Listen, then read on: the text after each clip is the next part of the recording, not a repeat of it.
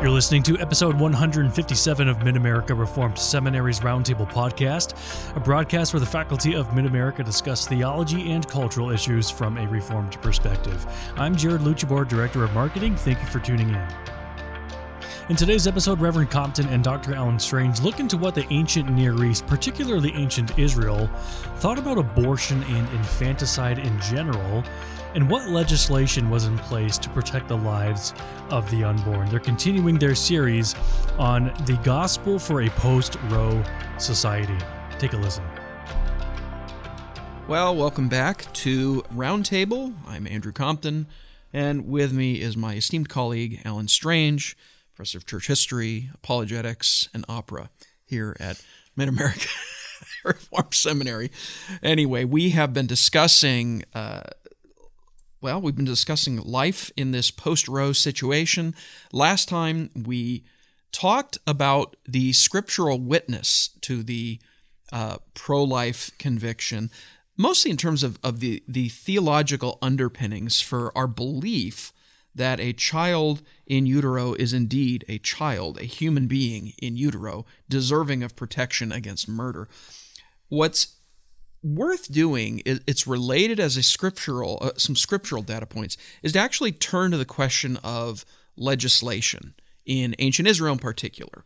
Uh, what were there laws that relate to the protection uh, of of children in utero? Now before we do that i mean it's it's worth noting there was a variety of ways in which uh, laws were passed in the ancient world in the ancient near east even you can uh, you can look at some of the Middle Assyrian laws and see that even though the Assyrians were not known for their hospitality, uh, nonetheless there were Middle Assyrian laws calling for capital punishment against women who tried to abort their children.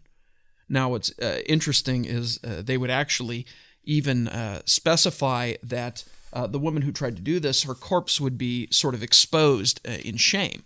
You know, just part of it was this this humiliating uh, kind of um, punishment. Although, uh, admittedly, these same laws did permit a man to kill an unwanted newborn.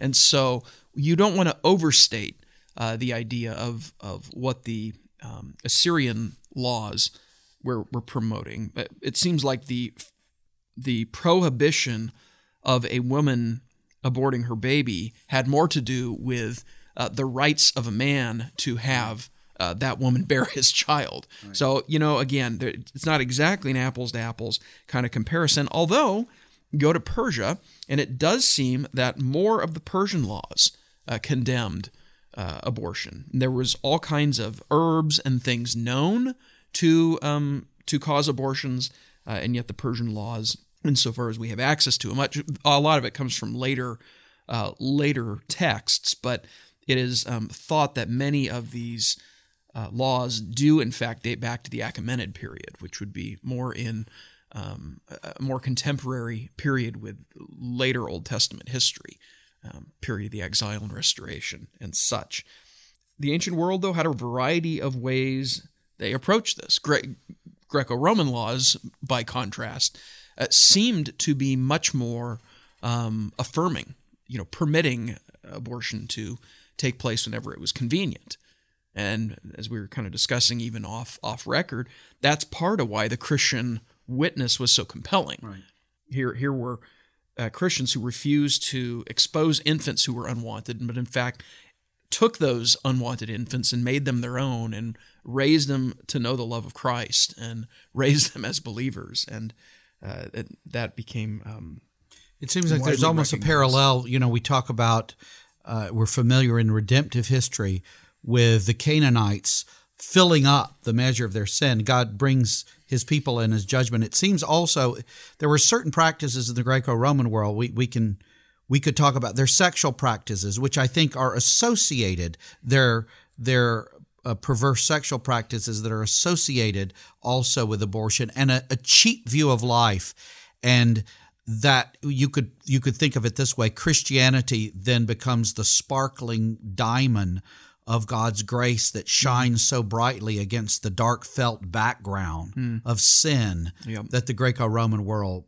presents and and here's the Christian faith as the answer to what the world uh, does not have or does not know. Taking God's good gifts, they took God's good gifts and badly misused them. And now uh, here comes the Christian faith. Yeah. Although sometimes, as we know, even in its sexual ethic, they sometimes overshot the mark and didn't properly appreciate uh, marriage and family, some of which is not recovered till the Reformation. Uh, but we don't we don't get it all right at once. Uh, but we're we're really grateful that if you look at it and really understand uh, what was going on with the Christian faith over against the world of its day, Christianity today is often portrayed by radicals uh, as an oppressive, uh, an oppressive instrument in history, and it's been the chief uh, spoiler of all fun. When in fact, if you trace it out and understand it, I think with some wisdom, you can see that Christianity is really the great liberator, hmm. the great blesser. Uh, you know, giving an understanding of personhood, giving an understanding of of the value of unborn life and just born life. Yeah, you know, it's it's uh, it's interesting to consider the objection of some who say, well, if if the Bible is so consistently against abortion, why are there no laws? Right. Why are there no Israelite laws uh, indicating as such? I mean, there are uh, explicit laws in other civilizations. Why not in Israel? And and there's been a number of ways to to deal with that seeming silence. I think Meredith Kline is probably on the right track to just say abortion was so abhorrent to the Israelite mind that it wasn't necessary to have a, spe- a specific prohibition in the Mosaic Law. I, I think Roy Gane even points out um, in, in his work on, on Old Testament law, because children were considered such a blessing, it would just be absurd to to think about that there would be people uh, who would be wanting to get rid of their children and uh, and needing to have a law to uh, to keep them from doing so. I mean, that would be maybe analogous to saying, uh, why isn't there a law in America uh, saying that you'll, um, you know, you'll uh, you'll get in big trouble if you um, if you bear, you know throw your money in Lake Michigan or something. Well, because most people don't throw their money in Lake Michigan; they keep their money because money's something they really value. You know, something something analogous there. Now, Maybe in the casinos they do that. Well, yes, there's touche. well, but the question is raised about Exodus 21. In fact, in the uh, the OPC's study uh, committee, this was one of the passages they uh, they dealt with at length because Exodus 21, verses 22 to 25, has been used, or maybe I should say, uh, some have suggested that this is evidence that Israel Israel's laws did not view the unborn child as a person who is protected by the uh, the sixth commandment. Listen to what it says, verse 22 of Exodus 21. If men struggle with each other and strike a woman with child, so that she gives birth prematurely, yet there is no injury, he shall surely be fined, as the woman's husband may demand of him and he shall pay as the judges decide. But if there is any further injury, then you shall appoint as a penalty life for life, eye for eye, tooth for tooth, hand for hand, foot for foot, burn for burn, wound for wound, bruise for bruise. Here's the famous uh, lex talionis here, right? The law of, of retribution that, that is now invoked. And the, the, the argument goes like this here are two scenarios. One, you have these men who are having themselves a little, you know, brouhaha, and in their fight, they they they seemingly accidentally hit this woman with child, and she gives birth. And then it says, yet there is no injury. The argument is made, well, that injury is to the mother. The presumption is that the, ba- the baby was born prematurely and died, and the injury was to the mother, and therefore all that is levied is a fine um, there's no injury to the mother, so only a fine uh, will will be levied. But if the woman is injured, well, then, or if she's killed, then there will be the lex talionis kicking in. And the idea is that, well, see, what matters is the woman's life, the woman's well being, not that of the child.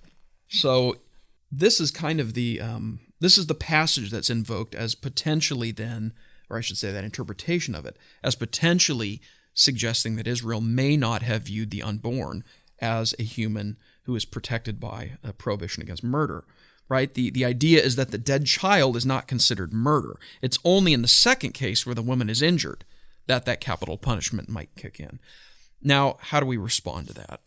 On the one hand, it's not easy to relegate the harm uh, as being to the woman only, right? The injury, as it is, this uh, this ason in Hebrew, right? The syntax is is actually ambiguous. Well, you could even argue that it's speaking, it's it's most directly related to the child, but I don't think it's limited to the child.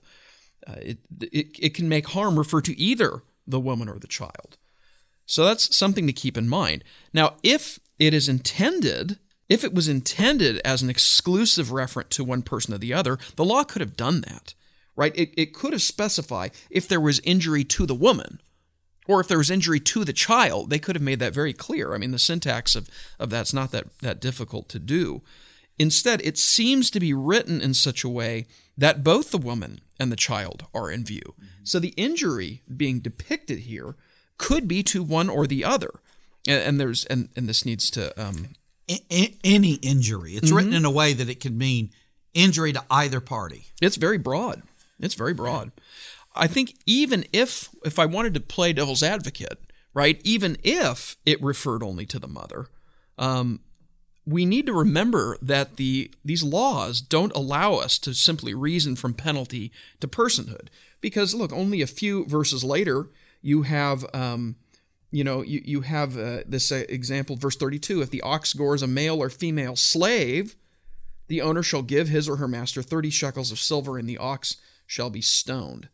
Okay, wait a minute. Just a just a fee?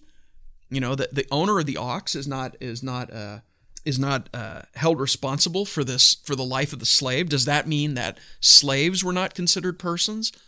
Well, that's that's not uh, what what the Bible is getting at um, we wouldn't infer that the Bible says slaves are not persons or that they don't have a right to life.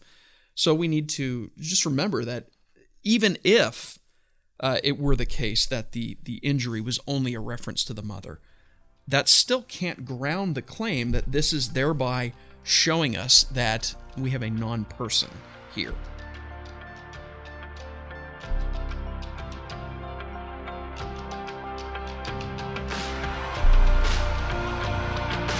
Next time, Reverend Compton and Dr. Strange respond to the world's reaction to the repeal of Roe and how the church can continue to be a bastion for life. For more podcast episodes, you can find us on our website at midamerica.edu slash podcasts and wherever you listen to your favorite shows. Be sure to search for and subscribe to Mid America Reformed Seminary's Roundtable. I'm Jared Luchabor. Till next time.